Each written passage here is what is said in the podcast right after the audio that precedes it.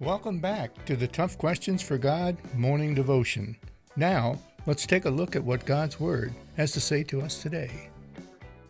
Well, today I want to read to you a very encouraging scripture out of the book of Joshua. It comes out of Joshua chapter 1 verse 9, and it says, "Have I not commanded you be strong?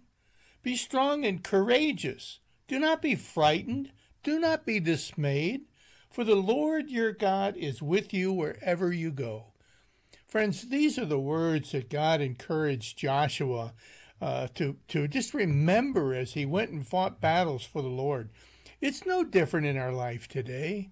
You know, all of the different things that we go through or struggle with in this life, God is with us. God is there by our side.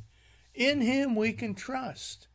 So I want to encourage you just to keep that in the forefront of your mind today that in God you can trust as you go through all the different daily activities. Thanks, and God bless, and we'll see you tomorrow. I'd like to say thanks for checking out my latest post.